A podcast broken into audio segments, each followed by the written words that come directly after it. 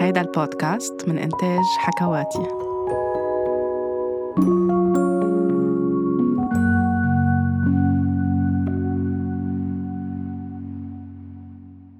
كم مرة أنتوا أطفال كسرتوا قطعة ثمينة لأهليكم وعشتوا بإحساس ذنب كتير كبير أو عيشوكم بإحساس ذنب كتير كبير أو عاقبوكم أو خلوكم تعرفوا إنه أنتوا عملتوا شي كتير كبير ولا يغتفر؟ من فترة ياسمينة بنتي اللي عمرها ست سنين ونص قررت إنه بدها تساعدني. كنت قاعدة أنا عم بقرأ كتاب وعاملة relaxation و break لحالي. فقررت إنه بدها تاخد فنجان القهوة اللي بشرب فيه على المطبخ.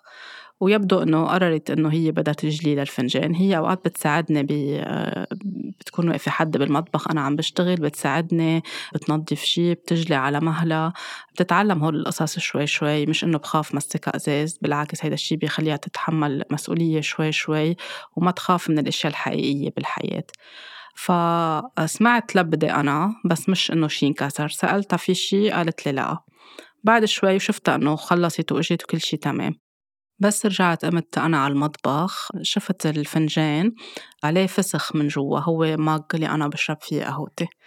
آه، بس سألتها شو اللي صار فهي هي شوي عم تبتسم ومخازلة نفسها مواخذة نفسها إنه قالت لي كنت عم بطلب وعم بتمنى من الأركينجل أو من الملاك المسؤول عن تصليح الأشياء يكون عم بيصلح المج لأنه بعرف هيدا هو المج المفضل عندك أو الفنجان المفضل عندك. فأنا ابتسمت وقعدت وقعدتها يعني وريحتها وخبرتها لأنه حسيتها بلشت تحس بالذنب. خبرتها إنه الشيء اللي أنت كنت عم تعمليه هو نابع عن حب. أو نابع عن نية كتير حلوة إنك أنت كان بدك تساعديني وشايفتيني إنه أنا أخت بريك ومبسوطة وعم بقرأ ومستمتعة باللحظة اللي عايشة فيها فأنت حبيت تساعديني. النية تبعولتي كانت كتير حلوة وأنا كتير بشكرك عليها.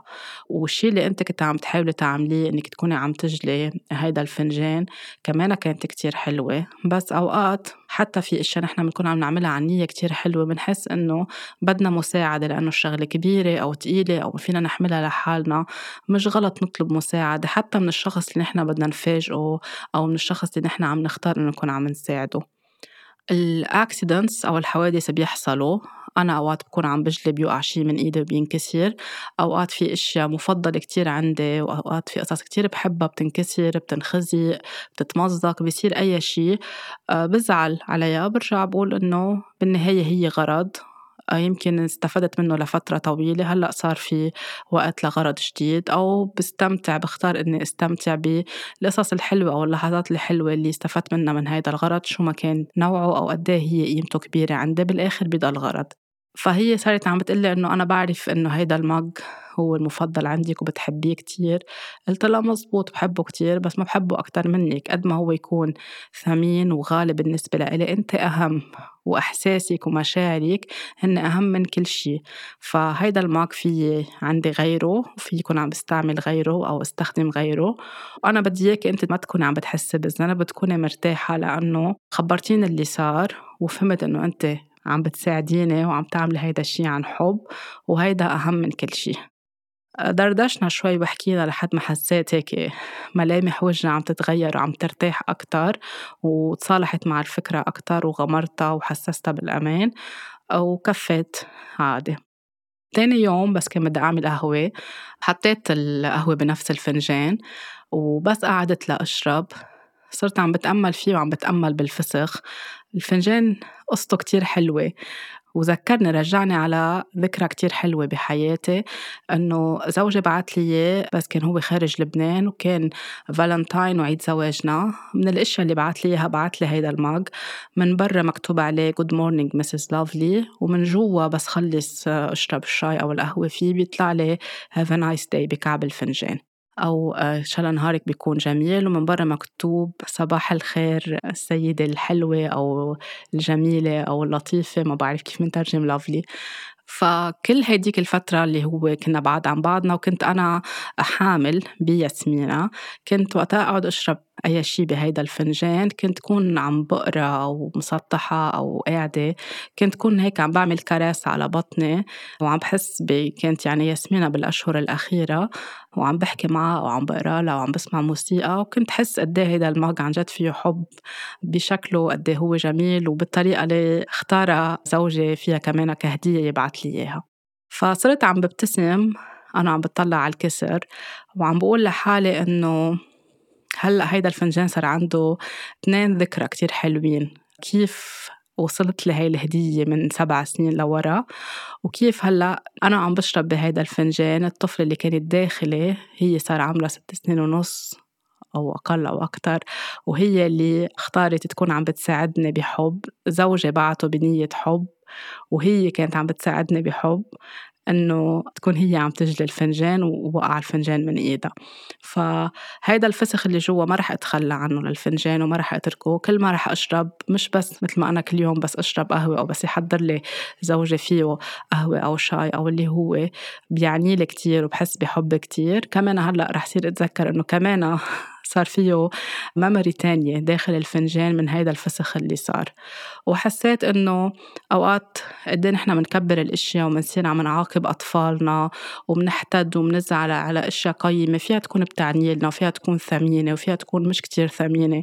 شو ما كانت في أوقات تكون كتير منا باهظة الثمن بس عندها ذكرى معينة جواتنا آه، بتنكسر مع أطفالنا بتتمزق بصير أي شيء بيكتبوا لنا عليها بصير أي شيء آه، منه لطيف. نحن بننفعل عليهم وبنصرخ وبنصير عم نصب كل غضبنا عليهم وعم نحملهم مسؤولية هيدا الشيء وبننسى إنه نحن كمان بطفولتنا قد إيه صار معنا أشياء مشابهة وأليمة وندمنا كتير وحسينا بالذنب وخفنا وعشنا برعب وحسينا بكتير مسؤولية كبيرة إنه نحن خربطنا سعادة أهلنا لأن كسرنا لهم فنجان من طقم الفناجين كسرنا صحن وقع شي بإيدنا مش عن قصد. إن كان عن نية مساعدة أو غير مساعدة كبينا زيت على قطعة تياب لأهالينا كتير بتعني لهم. صار أي شي خربطنا لهم شي بمشوار معين بخبرية معينة هن كانوا كتير سعيدين فيها. مشكل الأهل ومشكل أهالينا كان عندهم الوعي لأنه هن كمان تربوا بهيدي الطريقة إنه آه، بدل ما ينفعلوا علينا يقعدوا يهدوا يمكن بحق لهم يزعلوا بحق لنا نزعل ككبار على أغراضنا بس ناخد نفس عميق.